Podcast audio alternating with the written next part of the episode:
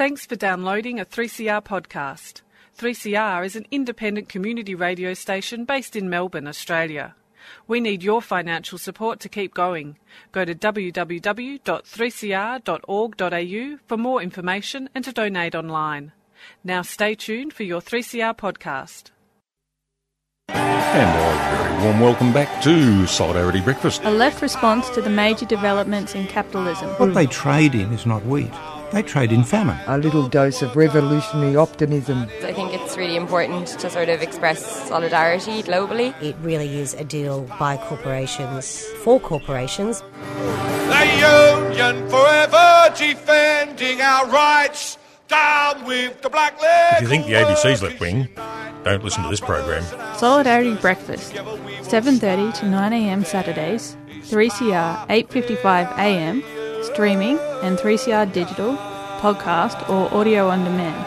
And of course, the website solidaritybreakfast.org.au. Solidarity forever. Good morning, everybody.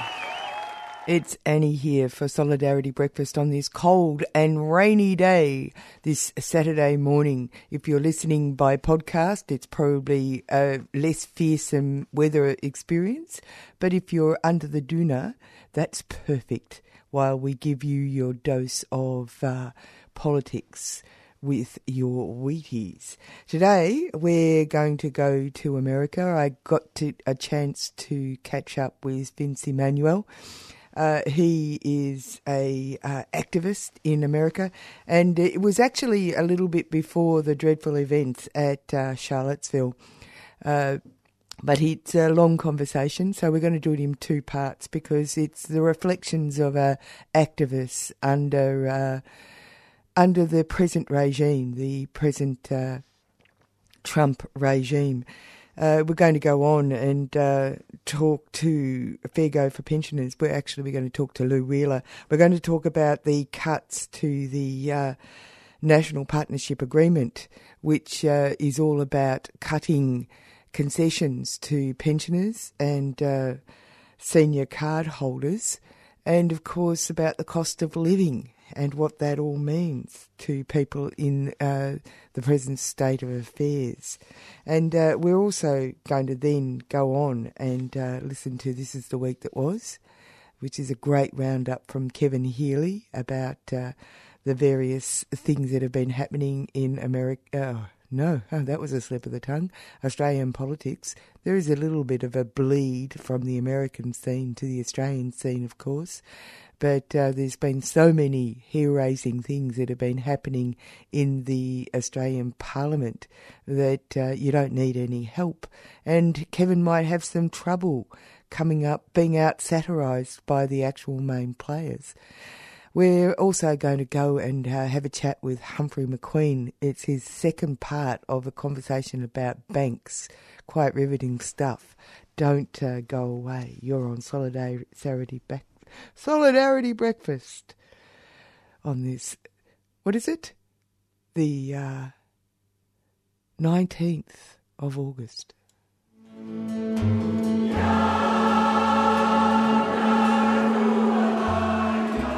Feel your spine tingle as the Millennium Chorus sings Haven, their 20th concert. Special guests include Jessica Hitchcock, Sally Ford, Lamine Sonko.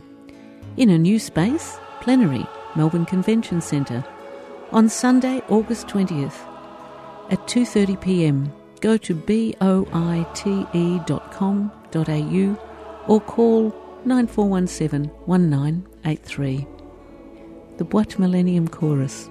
A 3CR supporter.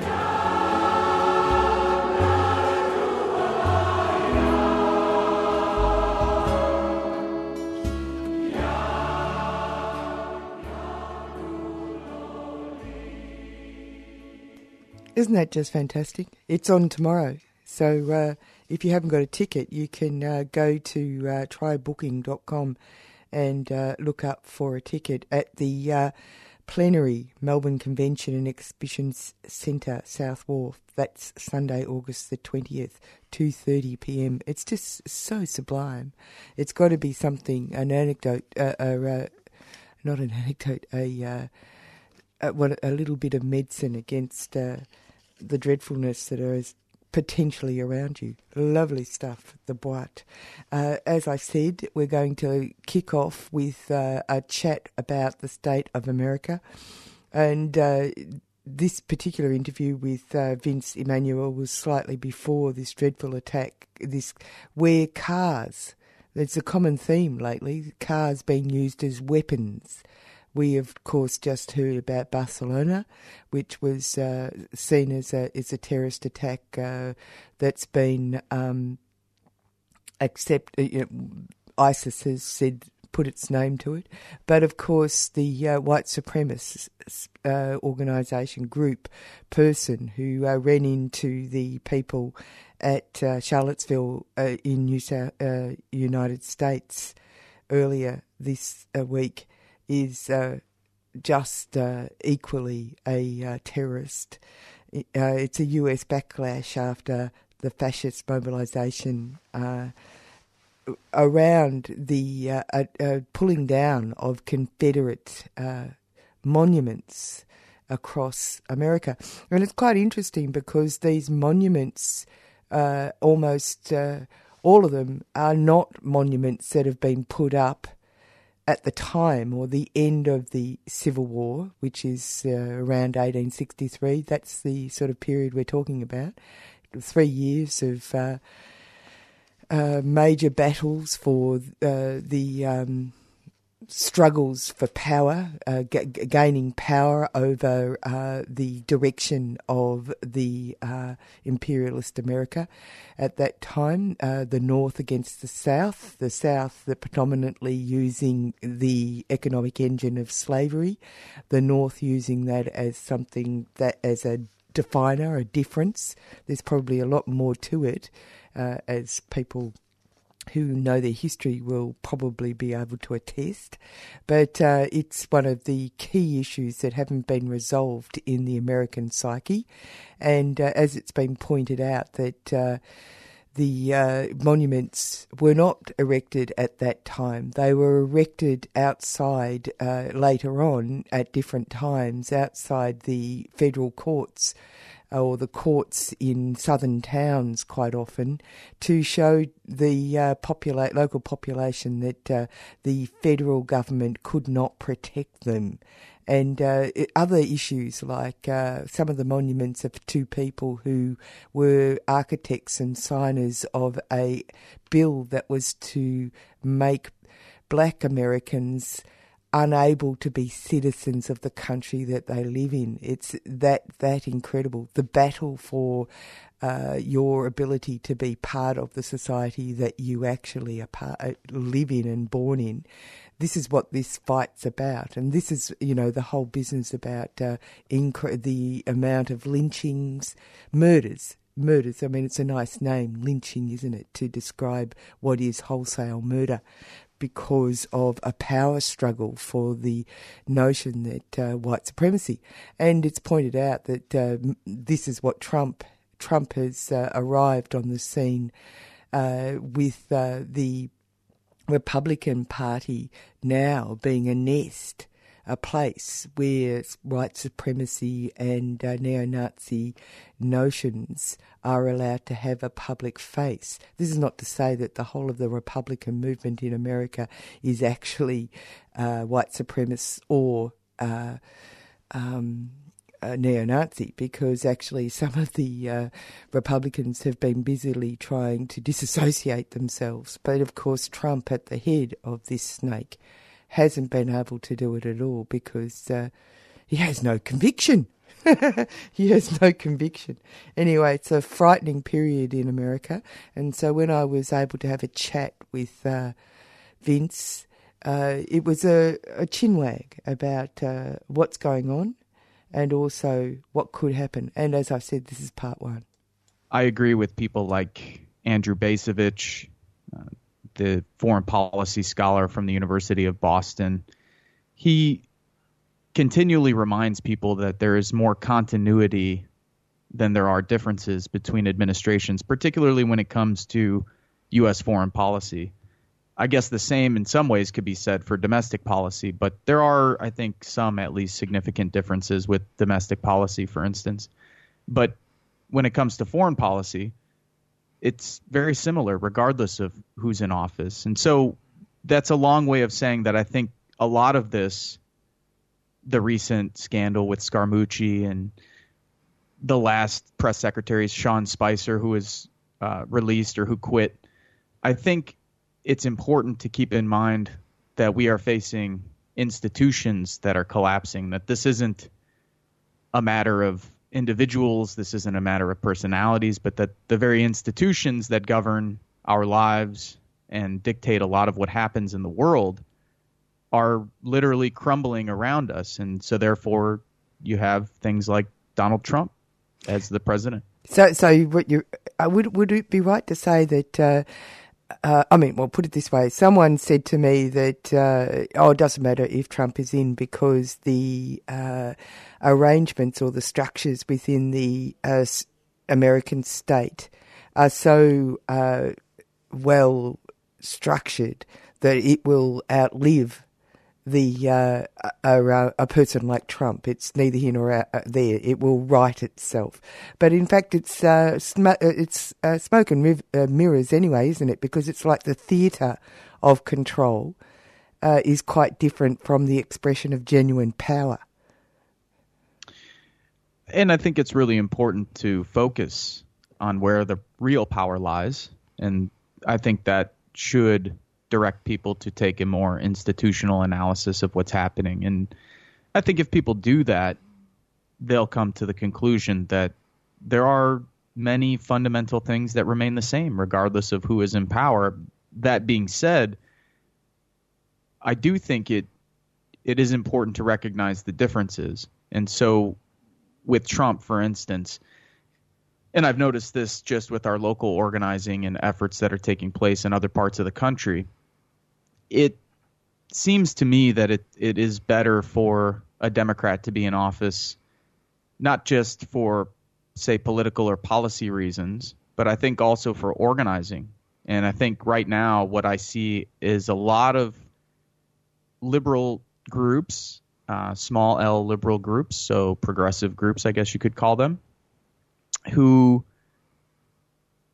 right now are organizing in a way that's simply trying to put out wildfires. Mm. You know, so every day, every week, every couple weeks, the Trump administration does something or signs an executive order or proposes a piece of legislation that would be catastrophic to the vast majority of Americans. So right. all of the all of the nonsense that you know there were people during the election who had said, "Well, I don't know, you know, he's taking a more populist tone. Oh, I don't know, he seems to be maybe an isolationist." I mean, all of that veneer is gone. I mean, I think people realize that the one percent is as happy or happier than they've ever been with Trump in office. You know, stock market's doing extremely well.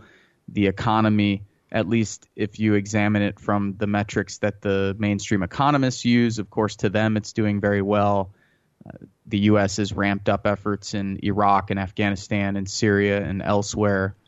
And I think a recent report indicated that under Trump, just in the first six months of his administration, more civilians had been killed by drone strikes than in the last four years of Obama's administration. So there are, I guess, the sort of differences that people should care about if you really care about human life. I mean, to me, every single human life is important, and so it's not a moral choice for me.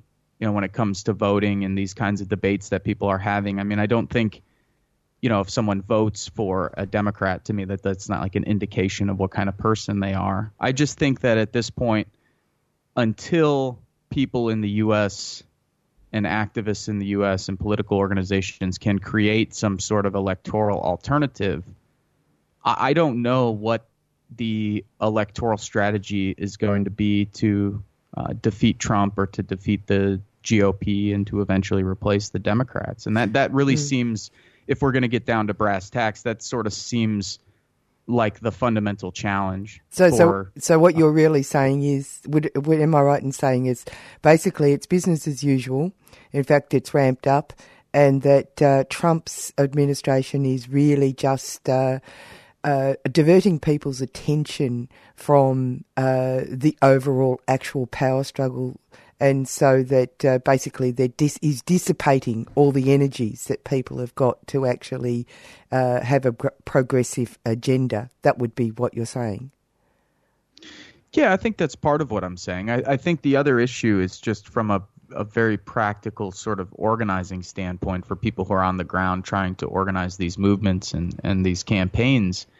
It it seems as though a lot of people are distracted by these sort of scandals and so forth and not paying attention to the sort of systemic institutional problems that we've faced for many many decades and the sort of institutions that eventually manifest you know in, in the form of Donald Trump White House and Yeah. and I think it's really important to recognize those things and and so the healthcare uh, situation is a great example I mean it, I was a staunch critic of Hillary Clinton and have been um, have many personal reasons to be, and then of course just political, ideological, moral, ethical reasons. but you know, she was one of the senators who voted to send us to war in Iraq, uh, one of the worst uh, catastrophes, I would say, one of the worst crises, uh, war crimes, and so forth since Vietnam. And and I think it's important though to recognize, you know, for instance, if if Clinton was elected, uh, or or were- to have been elected back in in November, would the first order of business have been to try and take away health care from 23 million Americans? The answer to that would be no. So right. for me, it's more of a matter of strategy and tactics than it is like this, you know, going out to vote for some great moral reason. I don't know necessarily why I'm focusing so much on that, but I do. I find it interesting now in hindsight because there were so many people, and I think all of us to some degree or another fell victim to the election cycle and the madness that is sort of within that, you know, which is nonstop media circus around the election for 18 months. And I think that drove all of us a little crazy as as it should. Um, and so I think one of the issues that we have to face as progressive left wing activists, well, however you want to identify yourself, who, those who are listening, is what kind of strategic decisions do we need to make uh, in order to move forward? For instance, I think we could have been doing many more interesting things if Clinton were, were elected, not because of Clinton, but in spite of Clinton. I, I don't think, you know, right now we're in a position where we're just trying to protect people's health care, and it's a health care. It puts us in this position of defending a health care program in Obamacare, the Affordable Care Act, that did have some positive elements to it, but was also overwhelmingly sort of this corporate healthcare program. Well, I mean, I use Democrats as an example. I mean, it's like, okay, here's the Republicans. We all know how crazy they can be. But here's a Clinton, here's an Obama, here's a whoever, a Justin Trudeau in, in, in Canada, and, and here's as good as they get. So this is as good as you're going to get. Here's Yeah. somebody who supports the fossil fuel industry. Here's somebody who continues to support uh, U.S. empire. Here's someone who doesn't support single payer health care. And these are the limitations of having someone like this in office. And I think it's much more instructive, at least from my standpoint, in terms of trying to educate people and trying to organize people around these issues.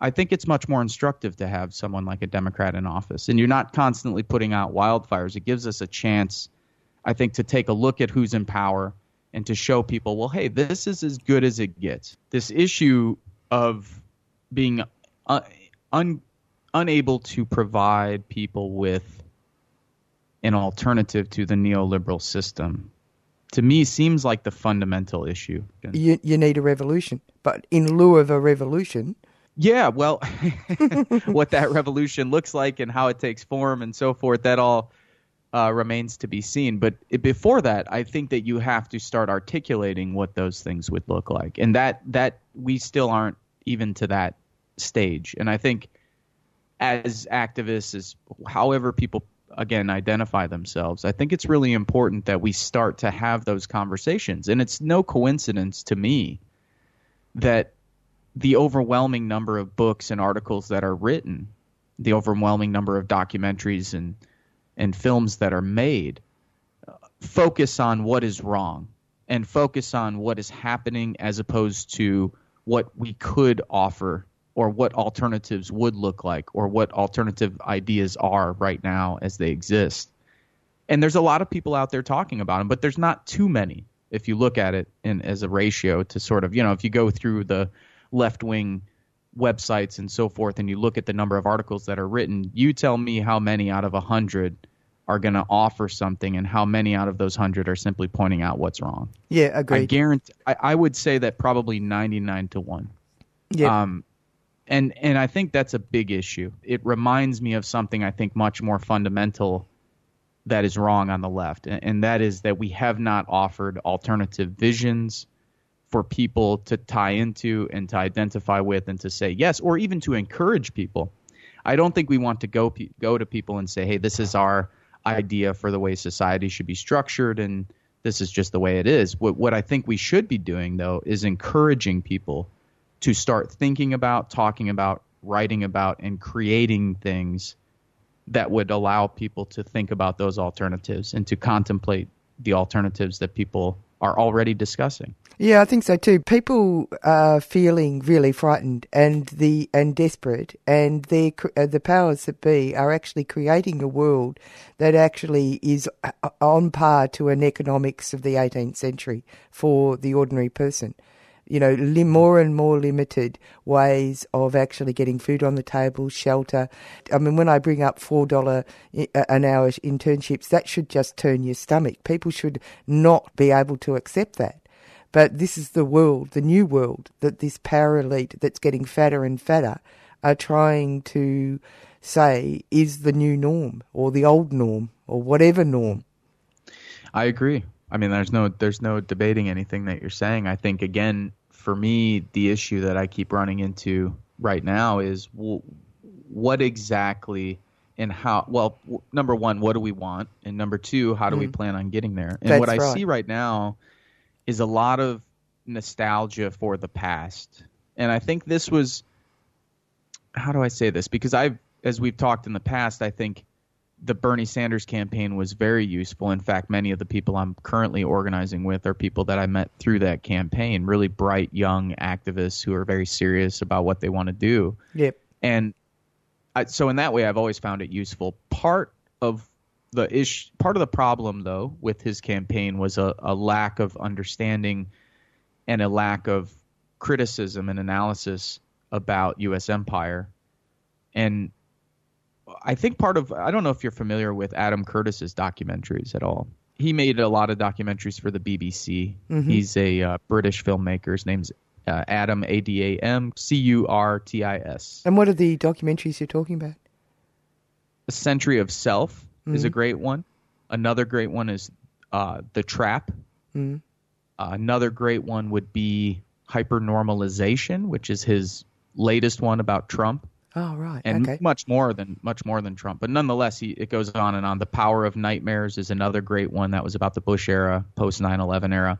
He uses all stock footage and then he puts a soundtrack to it and he narrates for the whole time. So they're usually broken up into one hour segments and usually they run anywhere from two to five hours. So they're filmic So- essays, really? Oh yes, it's the you'll Annie, you will be on YouTube for hours once you uh, dig into that. Once you fall into that rabbit hole.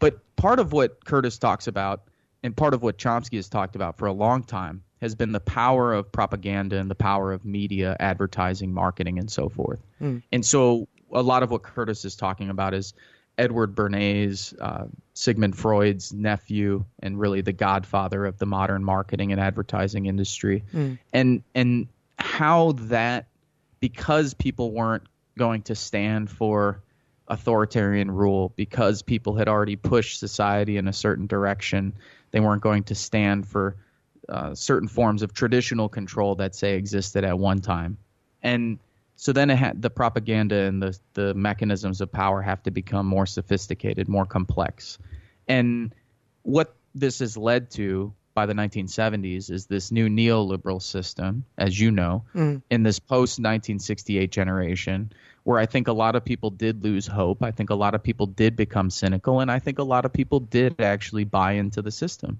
You know, to also sort of- think that um, uh, people underestimate the actual effect of those two bombs, and we're coming to the anniversary of the uh, bombing of Hiroshima and Nagasaki. I mean, that that was just a devastating uh, way of looking at uh, human potential. Well, the potential to, as we now know, uh, quite literally end the species. And That's I think right. it sounds amazing for people to hear that, but I think those are the sort of things we need to think about, reflect on, uh, take a step back, and really put ourselves in the proper context. And that context is a species that is facing extermination by the end of this century. Some people argue much sooner. If we don't radically change society. And there has been no previous generation of people at any time, other than those who were religious and believed that Armageddon was coming, but irrationally and illogically so. We are the first generation, so I will cut us some slack here, uh, who's ever had to face the prospect of the entire species going extinct. And this, I don't blame people. You know, this is the other thing I've been hearing a lot of.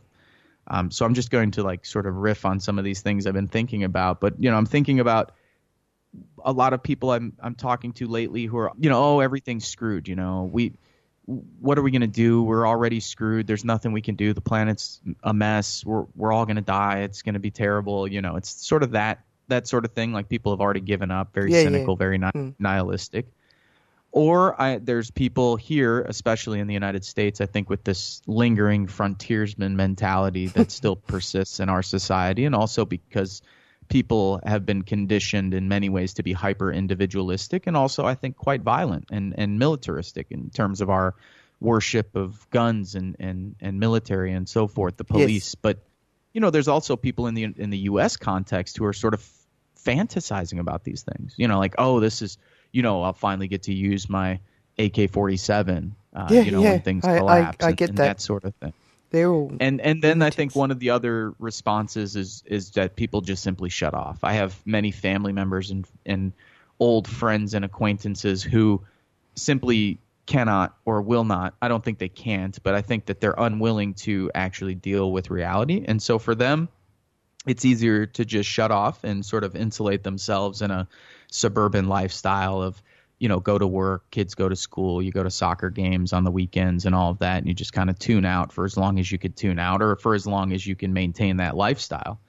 And and you know those are the kind of responses that i'm seeing from a lot of people. And it's it worries me that people have given up i think so quickly is what i've seen from a lot of different groups and individuals who i met during the bernie campaign and you know who are just becoming politically active for the first time and, and just trying to heed them some warnings you know i mean I, I know how i was when i first got involved but you know i think people should have expected the dnc and the mainstream media to screw Bernie Sanders and to support Clinton. And I think people, once Trump was elected, even if people didn't think he had a chance, if if if you even had it in your head that yeah he does kind of have a chance, you should you know I think people should have responded in a more mature manner. And and you see immediately following Trump's election, millions of people in the streets.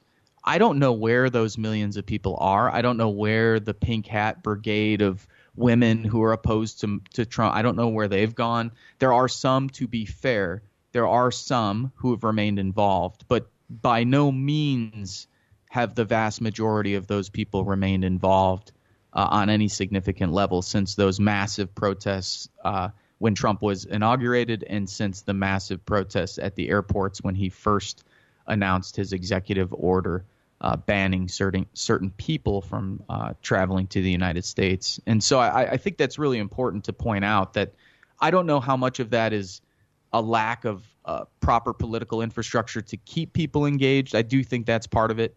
I also think a big part of it is this sort of short term thinking that I think is that pervades the society, and I also think it's this sort of instant gratification that we have come to be so accustomed to. This idea that if we just do a few things, we're going to get rid of Trump, and well, then what about Pence? You know, what Yep. about okay, so we get rid of Pence, and then it's Paul Ryan. Okay, so what about Paul Ryan? I mean, and that goes back to what I had originally said at the beginning of our conversation, which is we can continue to replace these individuals with as many nice individuals as we can. But until we build political infrastructures and alternatives and institutions and a culture that I think uh, engenders a sense of emancipatory politics and to build new alternatives, cultural alternatives, social alternatives, economic alternatives, until that happens and until we start going after the real the structures that are in play, uh, I could see people uh, sort of continually getting more and more cynical uh, as time goes on because I think the more they hinge their hopes on certain individuals or certain political parties, I just think the more and more cynical they'll become because that that's a losing long term strategy.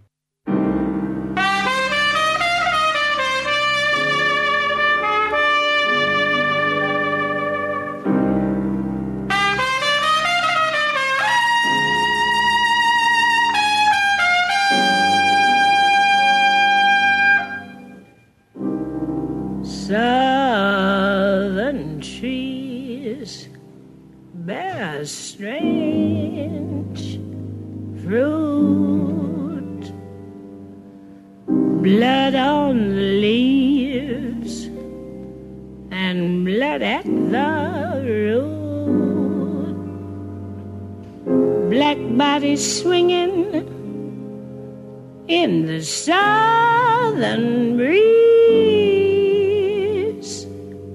Strange from the poplar trees.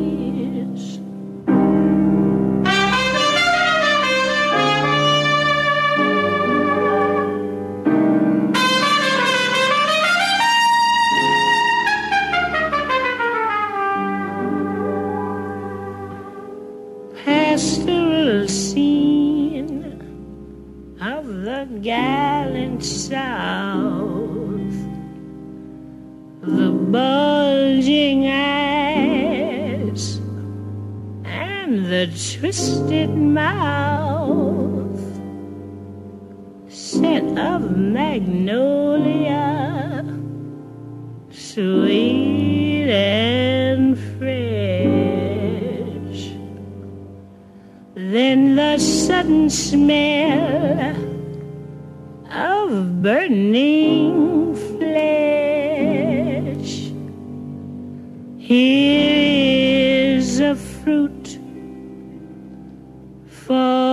the crows to pluck,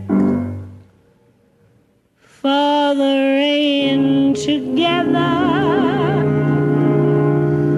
For the wind to suck, for the sun to rot, for the tree to drop.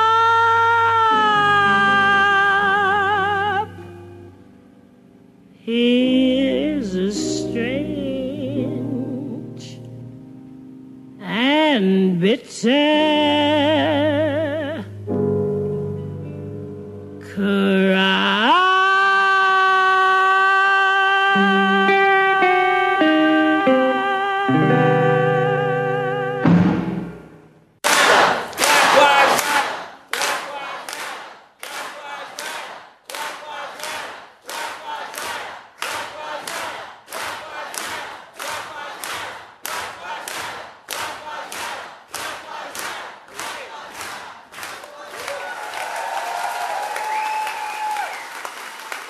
I'm Aaron Pedersen, and you're listening to 3CR. You are listening to 3CR. That's uh, Solidarity Breakfast with.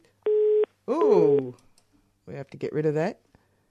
She seems to have disappeared. We might have to go somewhere else. We were going to effortlessly go from uh, Vince Emmanuel to our next speaker, which is Lou Wheeler, on a more local subject, uh, which is the cost of living. Uh, we were just listening to Vince Emmanuel uh, from America talking about the state of things, and of course the immortal absolutely immortal song, uh, Strange Fruit from Billie Holiday, talking about the lynching uh, culture in America during the 20s, 30s, and 40s, 50s. And uh, where, uh, the uh, that was a banned song, and uh, it's a riveting song. Uh, also, Chance for Black Lives Matter, that was from the Marxist Conference uh, 2017. Uh, anyway, we will slip over to something else before we find out what's happened to our friend Lou. The Independent and Peaceful Australia Network presents War, Peace and Independence Keep Australia Out of US Wars. Amidst an escalating threat of another major war breaking out, this timely conference will be held in Melbourne from the 8th to the 10th of September. The conference will address the struggle against US bases, drone warfare, peace as union business, US political and military influence, and much more. For details and bookings, head to ipan.org.au or go to the Independent and Peaceful Australia Network's Facebook page. A 3CR supporter.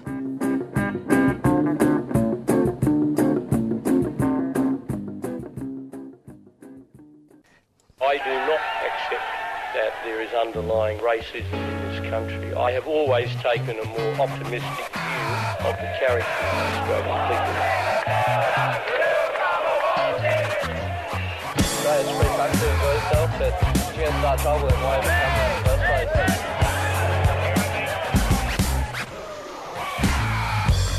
want you to wear the red, white, and blue. Southern Cross car stickers and tattoo. All the things that make you true blue. Aussie, Aussie, oi, oi, ready to stamp you. But we are kind of iconoclastic, meaning we don't reveal your icons. Like Waltzing Matilda, Ned Kelly, or any of your lexicons. And you beat up on Muslims and Indians, cause they don't share the same patriotism. Well, I will get patriotic when we stop our idiotic commotion. From meat pies, VBs, Vegemite, and Holdens. Man, our culture is based on being a bogan. Face up to the facts. Stubbies, thongs, and pork hats are our artifacts along with Paul Hogan. Throw another shrimp in the barbie, mate.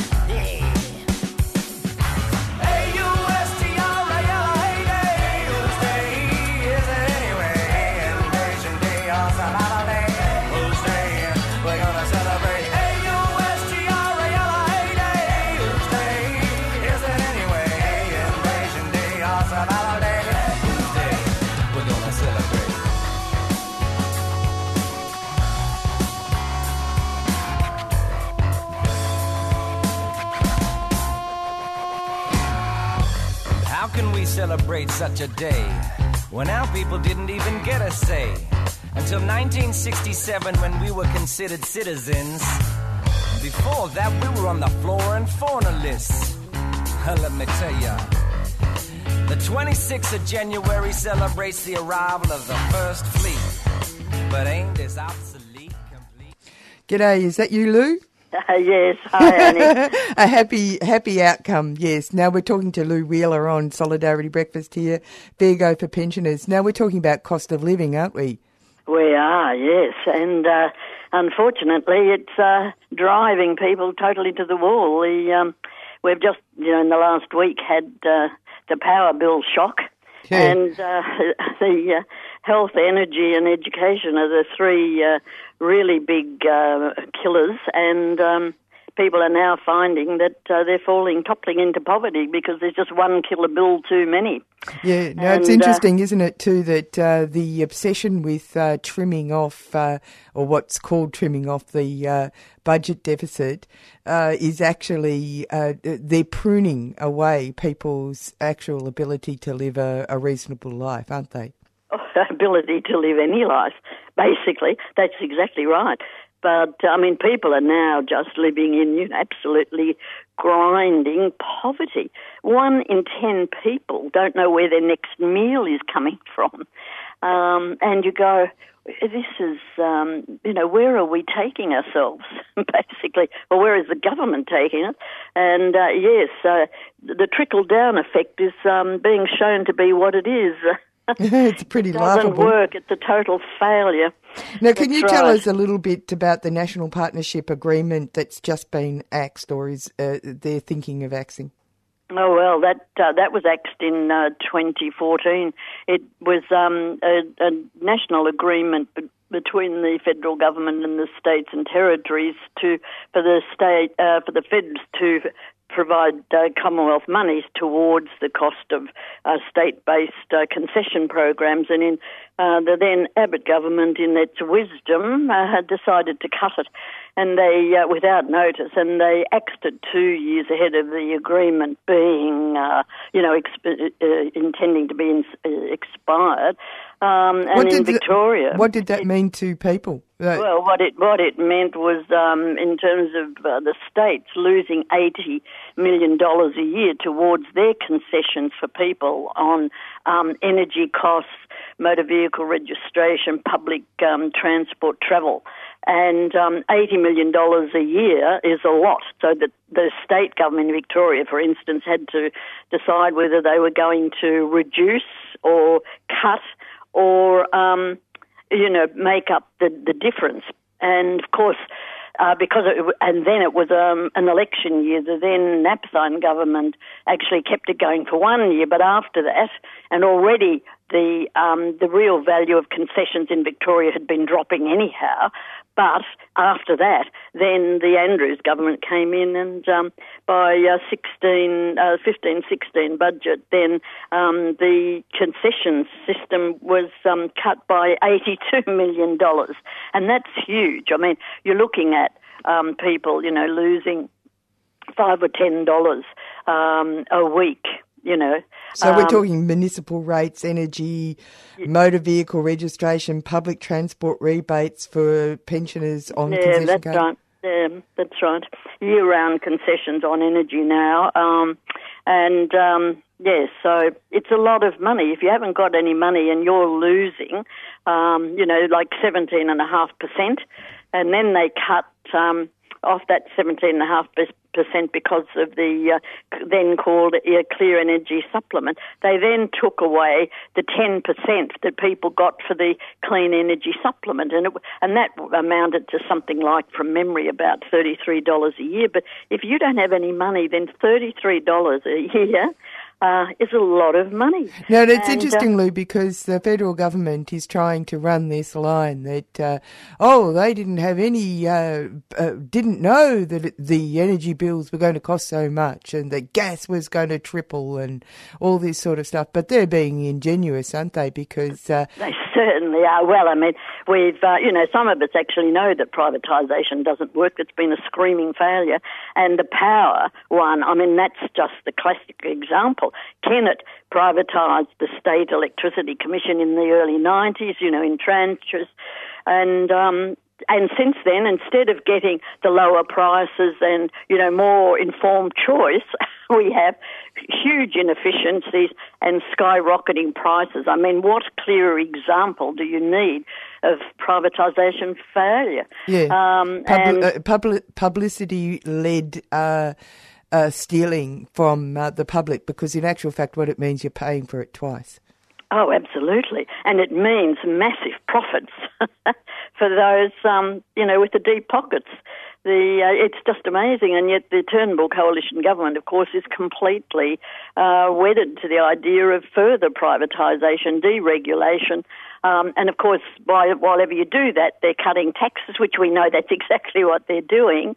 Um, so it's a pretty desperate situation, and I think it, we must begin to say, no, we're not going to put up with this anymore. We want change that actually helps people, that is compassionate. The other thing that is so, um, uh, you know, ghastly about this government is the way in which they punish and tackle the poor, blame the poor for the structural systemic problems, and um, absolutely hound them. And uh, with more and more punitive treatment of people who are receiving income support. Um, the um, the auditors worked out it was a figure I was totally astounded about um, that in um, in the year um, fourteen fifteen, people waited on to it to phone Centrelink the equivalent of 143 years in one year dangling off the phone. Now this is when you have to report to get your payment. I mean, it just is. So what they've done is it's a catch twenty two. They've created a system that uh, is punitive. They've said you've got to do something, but it's impossible for you to actually achieve what they're asking you to achieve. Exactly right, and they, they tell you that there's a four, on average there's a 14 minute um, wait on the phone. Well, I had occasion to ring Centrelink the other day, and I timed it, and I was on the phone for 40 minutes. Yeah. So right. I mean, it's you know. The, So what you're really saying is that the only people who are making money out of this are the people who run mobile phones. Yeah, that's on that one. That's exactly right. Yeah. And of course, if you're poor and you can't afford a phone, um, What do you do? then, well, you walk. You walk to the your nearest Centrelink office and tell that to people in the regions. I mean, it, it really is. It's it's quite. It's just so serious. And on the other hand, we've oh, we've got wages at um, the lowest growth rate at, at 1.5 since the Second World War, with with you know consumer price index running at 1.9. How does that work? Well, it's fascinating, isn't it? Because it's quite clear that there's a tier, there's a whole layer of society here in Australia who are actually doing quite well. Because where I oh, live, yes. I look in the doors of places that are being actively renovated, and we're talking about large houses. Now, if you're able to renovate, that means that you've got a certain amount of capital, doesn't it? Because this is just domestic uh, refurbishments and uh, restructuring. Now, I look at that and I think, you know, like this is large amounts of uh, personal capital. And then there are other people who can't actually even, uh, they have to d- decide if they're going to eat three meals a day. Well, not three, one. Well, that's right. Sorry. I was being. You know, there's uh, um, 134,000 people, of whom 39,000 are children, are fed um, by uh, each month with the uh, Victorian Food Bank. yes. That's, that's how right. many people they feed in Victoria. In Victoria alone, it I mean it really is at crisis level, and for some reason our blinkers are on and we're not seeing it. And yet, how you can't see the homeless on the street, I do not know. Well, you know, it's Um, interesting because it's structural, isn't it? Because I mean, Yes. I, I, I mean, people say, oh, you know, that charity has got much more to do with the people who are giving the charity than the people receiving it, because actually, what it really means is that it gives you a warm glow if you're the person giving out charity, but you wouldn't want to be the one receiving it because, you know, otherwise you wouldn't be a special person who can confer your special gifts to a, a, a needy individual. It's actually, it says that uh, you've, you've created a a system that requires uh, strat- uh, charity uh, and you are disempowering a whole section of the community for the benefit of someone else's warm glow. That's right. Well, it, I mean, we it's it's a, it's the shift, isn't it, towards philanthropy instead of the welfare state. Well, it's disgusting. Yeah. Yes, it is. It totally. disgusts me. And now we have um, the Turnbull government raising, um, you know, the Medicare levy, levy again from 0.5 to 2.5 to help fund, um, you know, the uh, the National Disability Insurance Scheme. What- so what actually means- it from one group of poor Yeah. to another. What what it really means is we can't afford this federal government and we can't afford this ideology, this neoliberal ideology. It's too No. expensive.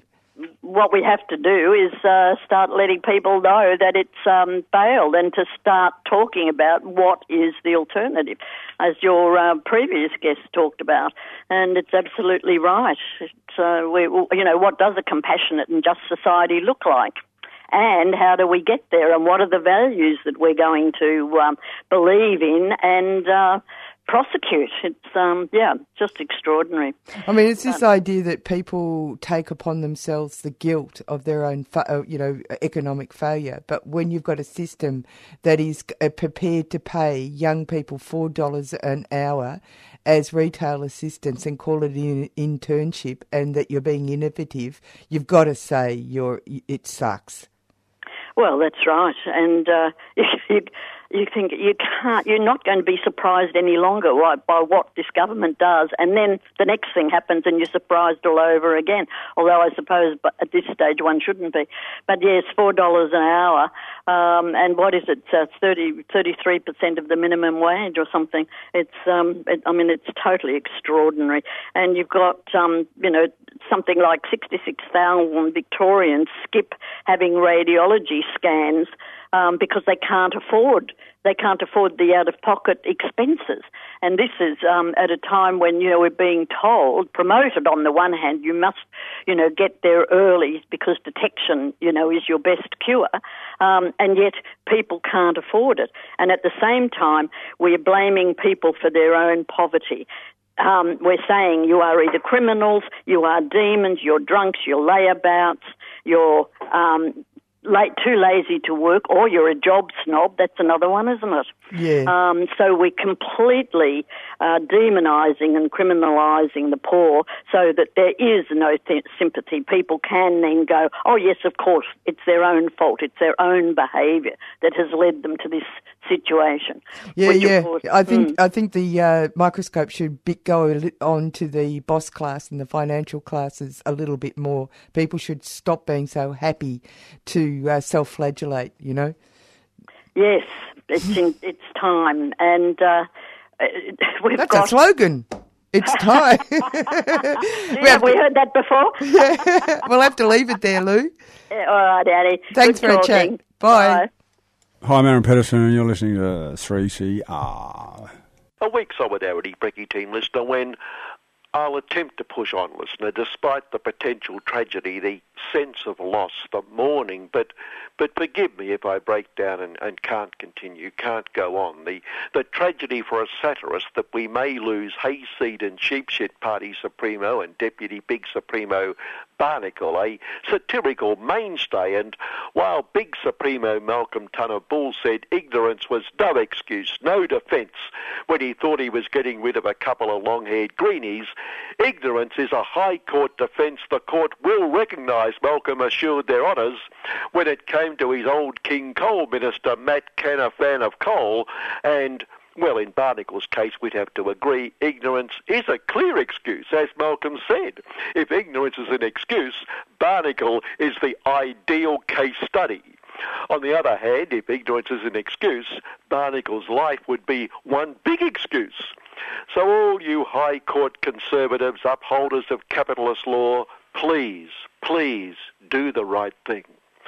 Then again, Barnacle's next in line, Fiona Smash Greenies, is also heading to the High Court. Who's number three? There could be no one left soon. Sorry, left will insult them and they've got enough worries on their plate at the moment. No one remaining soon, and they all say it has something to do with dissent, which at least shows they are being realistic about where the government's heading. But what have things come to when in the same week, former US of the UN of the US of the world big supremo, warmonger and prize moron George W. Bash the Workers, and his warmonger dad, and our very own Attorney General George Brandy's brain look good which shows the vagaries of relativities, which in turn says heaps about current USR Big Supremo Donald Trample the Poor and our very own that appalling Hoonson who wore what I think must be called a bonkers into Parliament because someone said she's gone bonkers. And she said she wants to ban bonkers, but appalling, it's not that easy. You can't legislate away being bonkers. Doing the right thing, the right, right, far right thing, her co-conspirator in making the Georges look good, well, better, good's going too far, Donald Trample the Poor, condemning violent, long-haired, commie, greeny, lefty, liberal. Is there a more pejorative term in the US of than liberal? Rightfully pejorative. Lefty liberal protesters provoking the poor white supremacist fascists who just want to uphold a few cherished US of values like white supremacism, fascism, slavery, that sort of thing. Well, they've got wage slavery and how, but why not go back a step? Sensible slogans like, White Lives Matter, and if you say otherwise, see, just bringing a bit of balance into the debate. What gives blacks the exclusive right to that ground? Other than they're the ones the, sorry, the cops keep shooting. The white supremacist fascists would not have to carry all those weapons, that arsenal, including their cars, if the violent lefties extremists did not provoke them. Bad, very bad. It's a free country. It's the land of the free. And they have every right to express their point of view without the violence of commies, of namby-pamby liberals. Bad, very bad. And, he added proudly, we are proud that they express their love of the US of. God bless America by exercising their constitutional right to bear arms, the second greatest freedom of all. Very good, very good. white supremacists, fascists, love 'em or hate 'em, you got to admire them for that, for upholding the Constitution. Fantastic, fantastic. Uh, what's the first greatest freedom? Capital, the freedom of capital. Very, very good. Fantastic. With that, Donald also said he was opposed to violence. And on a different matter, very bad, I warn evil, bad Venezuela to respect that freedom of capital, or they will feel the full force of the most powerful nation in the world. Very good, very, very good. And I warn evil North Korea that unless it abandons its nuclear program, we will have to nuke it. Fire and fury, fire and fury. Very good, very good. Uh, uh, so you will use nuclear warfare to protect the world from nuclear warfare. We love peace. Fantastic, fantastic. Donald does use fantastic quite a lot, and we suppose that's because it's the sort of world he lives in. Before we move on, can anyone explain how driving your car at high speed into a crowd of people because they hold different views qualifies as second degree murder, kind of like manslaughter under our law? What would he have had to do to cop first degree murder? While on Great Minds, back to Barnacle. Mentioned two weeks ago how poor Barnacle got sprung on a secret recording boasting how he extracted water from the environment portfolio and how he would sink the greenies and all that, although whether there will be enough water to sink them in remains a moot point. Also mentioned the irrigation lobbyist he appointed to the Murray-Darling Basin Authority got sprung on that Four Corners secret recording, agreeing it would be fabulous to get her hands on leaked documents to help irrigators extract a little more water than even the plan allows, which she as an irrigation lobbyist thinks should sink anyway.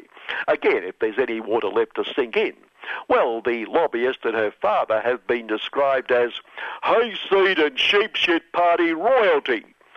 Not, not following that, or now following that, remember Barnacle recommended her appointment in the most glowing of terms, the party leader recommending anti-water plan activists labelled party royalty. Then, when the proverbial hit the fan, ever loyal Barnacle declared he had never, never had a conversation with her. She'll have to speak for herself. Party leader, party royalty, recommended in glowing terms, never had a conversation with her, never. And if he wasn't a highly respected politician, well, possibly temporary politician, highly respected, we'd have to doubt his word. But of course he is, and we don't. Barnacle last seen leaping out, pulling the parachute cord, leaving her to go down with. Thank goodness we have no white supremacist fascists here, and therefore how divisive that Yarra Council should introduce black supremacism, wiping out True Blue Aussie Day. Poor Arthur Phillip would be turning in his grave. And it took about two and a half minutes for those who hate division to be up in verbal arms, if that not be some sort of mixed metaphor or mixed analogy, or even if it is. They have no right to naturalise people just as well, because they're more likely than not to naturalise no proper papers, bloody queue jumping illegal boat people. And the Lord Rupert of Wapping, usual suspect columnist with the bolt through the head, said the council was dividing the community on the specious grounds that our great national invasion day, sorry, great national day, divided some people. But only because those some people insist on claiming falsely that His Most Gracious Majesty settling and civilizing a terra nullius country was some sort of invasion. For goodness sake, can't these anti-True Blue Aussie disruptors get the definition of terra nullius into their heads? Recognise they weren't even here, didn't exist, and don't exist. No longer existing, and in the apropos of nothing department, report this week that the world's oldest man had died, lost his title, so to speak. But the report said, the world's oldest living man. Surely the living bit is redundant. He wouldn't be the world's oldest dead man, would he? That great defender of the struggler, Lord Rupert of Wapping, anxious to keep lobster with a mobster off the front page, hit us with a frightening Wapping sin P1 in his defence of the strugglers. Tax Bill screaming at us. Bill being Socialist Party Supremo and frighteningly would-be Big Supremo Little Billy Short and Ambition. Revealed the true cost of Labour's tax grab. Treasurer warns voters would be slugged a hundred billion dollars. We'll all be ruined. Well, reading on, the stragglers will all be ruined if they are business people strugglers, uh, strugglers, landlord strugglers using negative gearing to avoid or minimise their taxes, strugglers with a family trust to avoid or, again, sorry, minimise their taxes, or struggle on the top marginal tax rate. All other strugglers will just keep struggling as normal. And on their behalf, Lord Rupert is conducting a campaign over families facing exorbitant utility bills, having congratulated then Big Supremo Jeff Footinmouth when he gave the inefficient bloated hand of the public purse power utilities to the super efficient lean mean private sector, agreeing our bills would sink to almost zero, without explaining how that would concur with the lean mean, especially the mean bit of the company's need to make a nice little killing from bringing us all that efficiency. Anyway, Lord Rupert has worked out it didn't quite pan out that way. It's the customers who have sunk. But he's offering the solution. Change our company. Find a new super efficient supplier to rip us off. And very, very importantly, turn off the lights when we leave the room. But Lord Rupert isn't alone defending the strugglers battling to meet the utility bills, or more correctly, not to meet. Big Supremo Malcolm and Fossils Minister Josh Fry dem icebergs dragged the big utility Supremos to Canberra and looked tough, laying down the not the law, which is why they can't do anything about it other than beg please, please, could you stop ripping off quite so blatantly? It's not helping. Look, look, we understand your position, but. And thus, the big utility supremos agreed they'd provide more details to their victims or customers. We agree to explain in more detail how we're ripping them off, they assured Malcolm and Josh. Uh, thank you, we'd appreciate that. Finally, Notice Barnacle was there as well. His contribution would have been invaluable. Please, please, Your Honours, don't take him away. Good morning. This is Iri Lecker. You're here on 3CR 855 AM Community Radio. Also streaming on 3cr.org.au. Free West Papua, Papua Merdeka gets up one talks. You are on Solidarity Breakfast, and this is a perfect segue, isn't it, Humphrey? It is indeed, yes. Into our old friends, the banks. That's right. We've got to have another look at them. Two weeks ago, we had a look at what Marx in Capital um, said about um, how the banks were an essential part of the capitalist system. You can't have one without the other. And this time, however, I want to look at a bit more of what the, the real existing banks are up to. And I thought we'd start with the central banks um, and then go on to look at some of the commercial corporates and how the two things are getting tied up. Um, so all of this, of course, is leading towards uh, two weeks' time when it's party time. Yes. 150th anniversary of Das Kapital. Uh, but we'll save that up for another two weeks or so. Cool. So on we go and have a look at what the central banks have been up to. Now, since 2007, 2008, there's been what been coming to call, I think, more accurately than people uh, called the GFC or the, or the Great Financial Crisis, the global financial crisis. They always people like a few letters. Well, I like that. And financial, of course, focuses on a very narrow area of what was going on. The whole economy is then kind of protected because you're thinking, oh no, it's only the financial bit. Uh, there's something went wrong. And they couldn't really go that far and say the great rip-off. Well, they couldn't do that. and what they're now talking about, though, the phrase is beginning to appear more often: the Great Recession. It's still going on. And that's what I want to start by having uh, something to say about what the central banks have been up to in this. Now, things aren't as bad as they were around 2009, 2010, uh, when there was real panic as to what they were going to have to do. But and they were pumping out huge amounts of money then just to keep the thing upright. So what you're saying Well- is the governments were pumping out money to well, keep the these central banks going. were doing it. Yeah. Yeah. You know, in one way or another. I mean, we saw it here. You know, I mean, as an old age pensioner, I think they put a thousand dollars in my bank account. Um, and then there was the then there were the pink bats and the putting iron fences around all the schools and calling it an education revolution. However, Uh, this was more effective in Australia because instead of going for the trickle down effect, they went for the trickle up effect. Well, we did a bit more of that, although I'm not going to get into this, but I I think it's true that if you were on a Newstart allowance, you didn't get a brass razoo. Yeah, that's right. Um, so anyway, but on we push. Now, what's happening now? Well, they're still pumping out money. They're pumping it out at the rate of about 1.2 trillion dollars a year.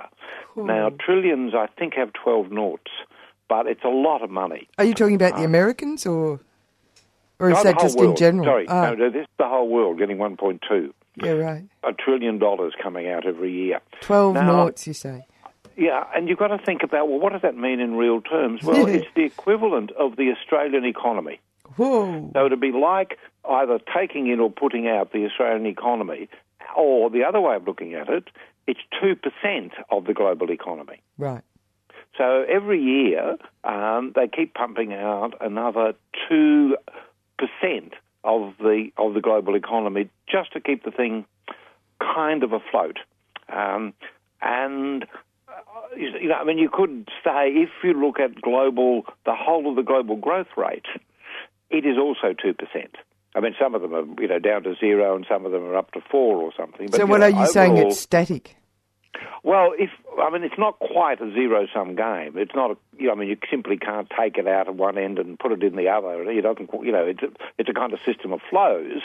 Uh, but you know, it it's- sounds it's- like food going in and poo coming out. yeah, but you know, I mean, if you think of it in those terms roughly, Mm. you get a sense that if they stop doing all of this, would there be any growth at all?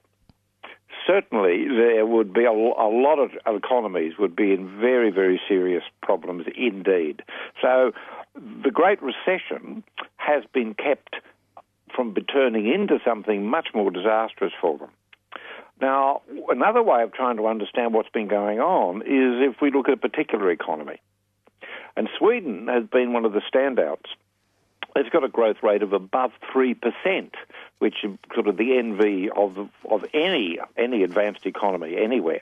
Indeed, it's more than three times what the entirety of the European Union um, able to turn in. How have they been doing that? Wow, they've been doing it by pumping out money. they've pumped out 1.7 billion. Now that you know, I mean, 1.7 billion is a, a poor old Barnacle didn't understand this, the difference between billions and millions and trillions, um, but there is a difference. It's- But for Sweden, it is a huge amount of money, um, and they intend to keep on doing it. And they're going to pump out another 1.7 billion in the next six months. Does that mean that they're making a profit on their pumping in of money? Well, the banks, the central banks fund themselves sometimes by how they do this. Um, but it's really, in those cases like Australia and things, the central banks are part of the government. So it's just a way of recycling money. So it's like the, a gear. through the, the, public the, the public expenditure system. So it's a gear. Like if it was a motor, it would be a gear in. It's certainly that. Well, it well, it's an accelerator. Oh right, an accelerator. Yeah, I mean, okay. you know, or or it can be a brake. I mean, you know, I mean, in the past, the central banks have put their foot on the brake in order to slow inflation down and things. The moment they're trying to get inflation up to two percent. Um, now, let's have a look at what's going on in the United Mistakes. hmm Um, now, the Federal Reserve has stopped pumping out as much money as it used to in the days of the quantitative easings. And the US growth um, is pretty, you know, I mean, you'd have to say now in global terms, it's pretty respectable as to, as to, you know, as to where they are. Uh, inflation there is still under the 2% level, and the Federal Reserve is, you know, concerned about this. But, you know, all, all up, things aren't going too badly comparatively in the United States. Uh, however, they've still got a couple of real world stress tests. Um, the central banks engage in what are called kind of imaginative stress tests. they look at, well, what would happen if, and say, what's the corporate um, how, how, how would the corporate banks be able to survive this? But there are real world stress tests, which are much more important if they actually well, ever, if, if they ever come through. Yeah. And People now, might like to live in the virtual world, but actually yeah, something well, else will hit them in doesn't- the head. It doesn't let them in. No. Um, the Federal Reserve's put up the interest rates three times in the last seven months. And it's hinting that it's going to do a bit more of that. But they've still only got the interest rate up to 1.5%. Okay. Uh, now, this, you know, is a sign that they've been able to get, you know, I say, quite a bit of respectable growth going. Because this 1.2% is what they make. That That's the margin of, of uh, profit, isn't it, for them? Well, if they're lucky. if they're lucky, yeah. You know, I mean, we'll, we'll get to the problems that they're having at the moment Oh, sorry. before the end of it, as to, you know, to why they're engaging in so many other scam scumbaggeries um, in order to make any kind of profit. But there are a couple of problems for them. Until last year, the corporates and the consumers were in effect being paid to borrow money. And that, in many parts of the world, is still the case. If you've got zero interest rates or minus zero interest rates, interest rates they have in Sweden, then you're effectively being paid to go and borrow money. Um, now, I can't believe it either, um, but it's been going on. Um, now, f- for as long as the US was getting what you could call money for jam, they were prepared to spend. Yep. What we're not too sure about is if interest rates get closer to the levels that used to be considered what was normal, will the spending begin to retract? It hasn't on these three increases in the last seven months. But how much more can the spending uh, and the investment be actually be able to absorb? At the moment, it's kind of suspended because they're waiting for the big tax cuts that Donald Trump has um, threatened, or you know, the the economy, you know, threatened the poor with, but um, is a kind of real promise dangling in front of the big corporates. So, so all these banks, like all this money from a big point of view, like money is actually sort of notional in a sense. Is it notional or is it compa- is it actually connected to value? And is it just about their livelihoods and the and the maintenance of the capitalist system? Well, it's a combination. Mean, most of the money in the share market, um, well, I mean, lots of the money in the share market is including notional. Uh, I mean, these figures as to, you know, as to as to what the share market's worth. I mean, a great deal of that. But of course, there is a big real economy out there. You know, the United States is huge in terms of the real things that it makes, and there's real money involved in that. And every time somebody buys and sells, real money and real goods are shifted around the place. Uh, so, you know, all of the, the financial sector isn't entirely fictional, uh, but there is a large part of it that uh, can certainly be described as fictitious capital. That, that's It's, so it relies on confidence. Oh, it certainly relies on that, um, and on the promise of, of, of the of the good times to come. Is what they're hoping for at the moment. Is that where So- the taxes are, uh, you know, tax cuts are all about? Is that what they, you know, this mantra that the neoliberal governments around the world, oh, we're going to cut your corporate taxes. Is that what and it's all about? Well, it's well, yeah, and the promise is then then if you cut their taxes, then they will invest more. Oh, yeah, yeah, and right, they'll right. create jobs. But I Yeah. mean, We all know that's a lie. that we need to drive on. with. so there's a second danger. Yeah. Uh, the US interest rates. Uh, if you put them up above those in Europe and Japan, which is where they are already, those higher earnings, if you, I mean, if you've got money in the world and you can invest it then in these financial institutions in the US, you'll get a slightly higher rate of return on your money. And Yes. what that does, the arrival of that money puts an upward pressure on the value of the US currency. I was going to say, and you're also tied to the American system entirely. Well, you you are that, but certainly. But the higher exchange rate, in turn, makes it cheaper to import things and makes it more expensive to export. Yes, So which Australia it- was it- caught in. It, it, it's really the reverse of having a kind of tariff system. Yes. Um, in, instead of protecting your industries, if the exchange Yeah, rate yeah. runs against you, and that's what's been happening to Australia in the last That's know, right. I mean, years now, but it certainly happened again in the last few weeks again, and they're concerned about that. So, that's the American, damper. so having Trump saying he's going to improve their employment situation locally, his pants are on fire. Well, he can't do both of these. That's yeah, right. Yeah, indeed. So, I mean, that's one of the other problems. Now, we need to push on, although we started early because we. You know, Yeah, yeah, sorry, but, I'll- yeah, shut up. Get okay, on with it. Um, the other problem they face is that they are the Federal Reserve is saying it's going to sell off some of the bonds, the government bonds that it bought, um, um, and you know, which is how it engaged in, in pumping money out into the system. I mean, a lot of the quantitative easing was that was that they were buying this up, which effectively was was kind of feeding money into the entire financial system. Now, the last time we had something called a taper tantrum. In 2013, the then head of the Federal Reserve said they were going to stop buying any of these government bonds. And immediately, the whole bond market and the share market went into a state of panic, and the Federal Reserve said, "Oh no, no, no, no, we did, um, we, we, we will actually continue to do it." Well, they have now stopped doing it, but now they're going to go into reverse. They're going to start selling these again. And they're nervous about what effect that's likely to have. Now, we can't go into what the bond market is today, and I've been thinking for some months that we really do need to have a session where we look at the bond market. Because if the share market is a bit of a puzzle to people, despite the fact that it's on the news every 15 minutes, um, the bond market, I think people, don't, many people don't even know it exists. And no, no, that's right. important. And they only do But- their share market stuff on the news to prove that it's important. Oh, well, it's like the weather. Yeah, it's like the weather. It, it is part of the natural world. Um, Yeah, you know, so, we bre- you live know, and breathe it. Told this all the time. Yeah. So, but sometime between now and Christmas, I will pluck up my courage and see if I can explain a to myself and b to everybody else what the bond market is. Yeah, but no. You, today, uh, you want to have a look at care, uh, look at what's going on in around the world. So let's have a look at the European Central Bank. Well, let's have a look at what. Well, they're pumping out money too. I mean, they didn't do it for a while. Uh, you know, a lot of them fell into the austerity pattern, but that didn't work. In fact, it went into reverse. And they're now the European Union, the European Central Bank, having screwed the Greeks and a couple of the others, have now decided that they have to pump money into the system to keep it afloat as well. Um, they're also Are they all on a in a leaking boat? They're Yeah. all they're all on Yeah, the sea in a well, this leaking boat.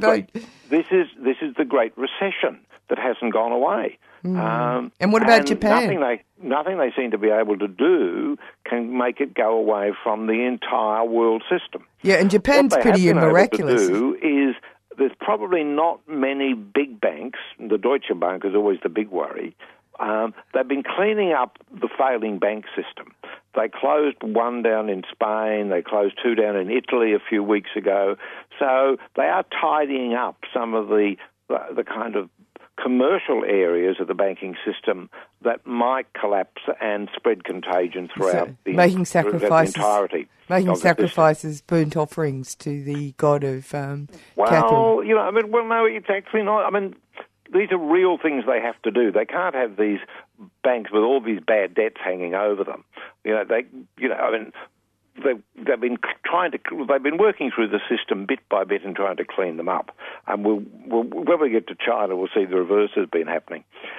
So, in the case of the United Kingdom, the banks were opposed to um, pulling out of the European Union, um, and they hate the post-election uncertainty because now they don't know whether they're going to stay or go. They don't know when they're going to have to go.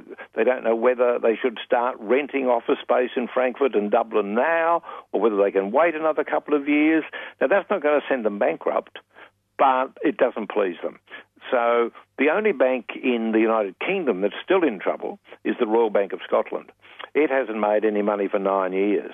Um, it's still got all these bad debts, um, and you know, Uh, it's it's effectively been taken over by the government. The only reason it hasn't completely collapsed is that it is it it's you know there's a kind of unstated public guarantee that the Royal Bank of Scotland is able to survive through there. So things aren't in the banking sector as immediately disastrous in Europe as they were a few years ago. But they're still keeping the system afloat by pumping out huge amounts of money into the system. What does Latvia's Japan, role? No, no, Sorry? but l- let's forget about Japan because we're running out of time. Because Japan's just in a status. It's a Well, it's a it's bizarre. miraculous. I mean, it is, it's just a living. De- it's living dead, and it just continues. Well, it is, as Alice, you know, they say in Alice, all the running you can do to stay on the same spot. Yeah, that's they've exactly right. Now, let's get on, as you say, to, the, to some of the other bits. And the fascinating bit is what's happening in Latvia. Now, we haven't spoken about Latvia for some reason. I don't know why, but we're going to say something today. Yep. And what happened? The poor Latvians, of course. I mean, yeah, what else are they going to do? All their banks in, got deeply involved in money laundering for none other than our friends, the Russian oligarchs. Ooh. You know, so all the banks are there, and what this meant is, you know, there's no point in putting putting your money into a Latvian bank. What you do is you put it into a Latvian bank, and the Latvians then slice and dice it and send it around the world to all the other big real banks in the world. And indeed, what's come out is that 60 of the world's biggest banks were involved in recycling the money that the Latvian banks were involved in in recycling. All this, you know, Gangster money. well, yeah, well, really gangster money of all kinds. You know, God knows where it was, including, including, and this is the key bit, I think, money from the North Koreans. Ah. Ah, now, what the the rules of the game are Money has no nationality. is that if you've is that if you've got a bank Hmm. uh, that has been caught in these illegal activities, Hmm. Oh, what? It's not Like allowed the to trade Bank? outside itself. So the poor Latvian banks at the moment, the poor Latvians, they have a domestic banking system, but effectively it's not allowed to trade outside Latvia because none of the other banks are game now to touch them, except the poor old Deutsche Bank, of course, who you know is, is always up to no good. But um, all the others are pulled back. Now, what we what we now see is that in the case of China and the United States, Trump's been talking about and caught a couple of the smaller Chinese banks have been breaking the sanctions in relation to their friends and neighbours, the North Koreans. And what the US is threatening to do is to put sanctions on those Chinese banks. Right. Now, that would have almost zero effect on everything.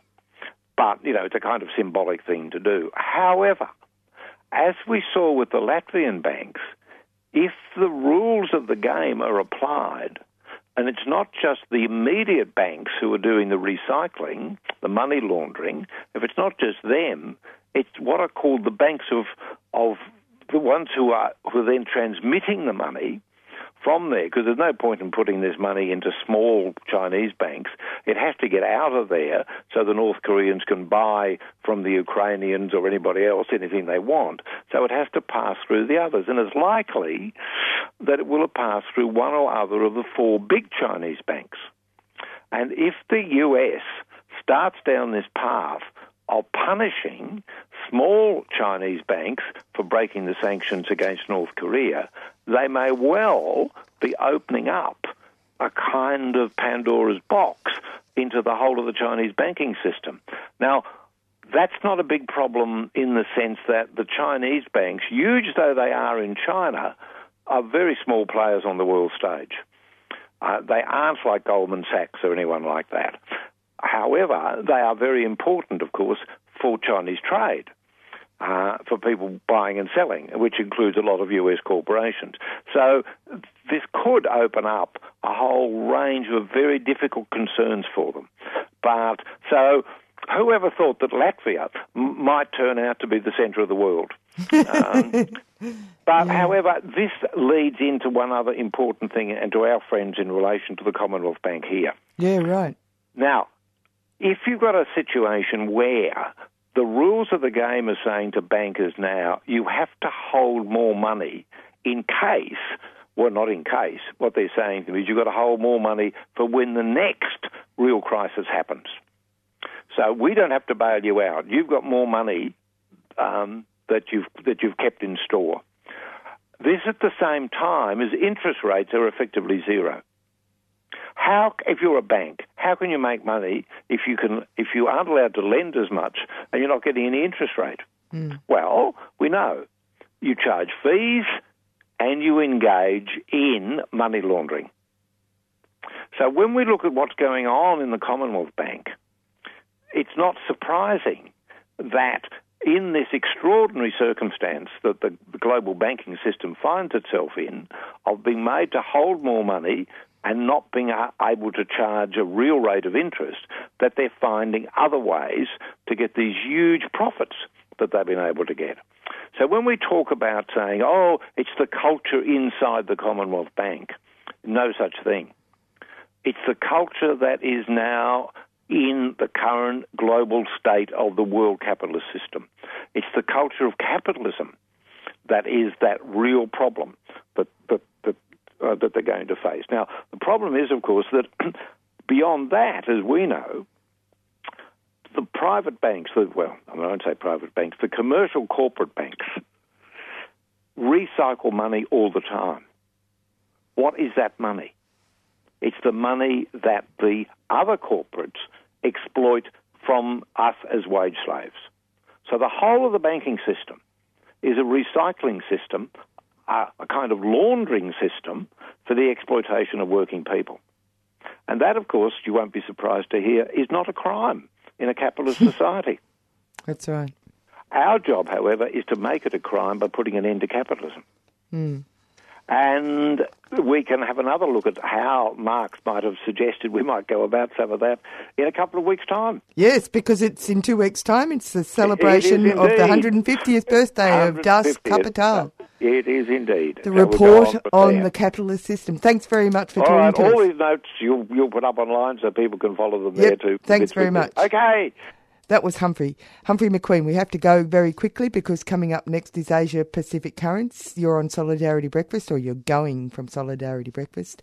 Uh, we had a little bit of a look with uh, Vince Emmanuel about America. We went on to uh, the state of uh, cost of living with Lou Wheeler. We went to uh, Kevin, who this is the week that was, and in honour of his great piece this morning, we're going to uh, also in honour of uh, the Yarra Council's de- uh, decision to ban um, or get rid of Australia Day. We'll finish that. We'll finish that song, "Funky Intervention." Goodbye from Annie this week. I do not accept that there is underlying racism in this country. I have always taken a more optimistic of the character of Australian. Right, it's pretty back to enjoy yourself, but if you're start trouble, then why even come in the first place?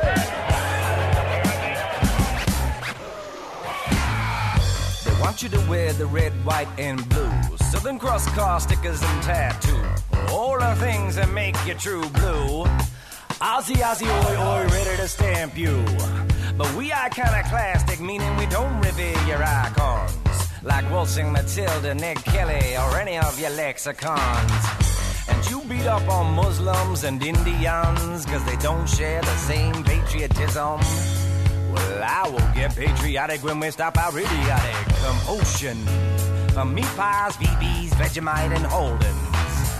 Man, our culture is based on being a bogan. Face up to the facts. Stubbies, thongs, and pork hats are our artifacts along with Paul Hogan. Throw another shrimp in the barbie, mate.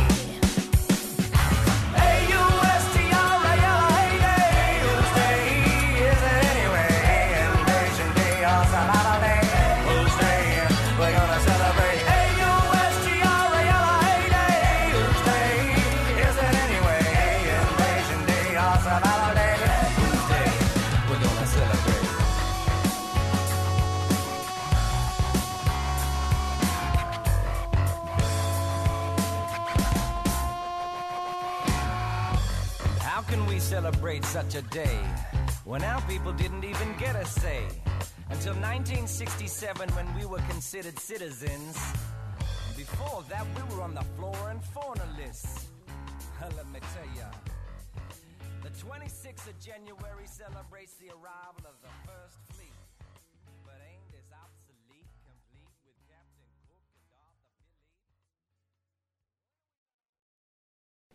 You've been listening to a 3CR podcast produced in the studios of independent community radio station 3CR in Melbourne, Australia. For more information, go to allthews.3cr.org.au.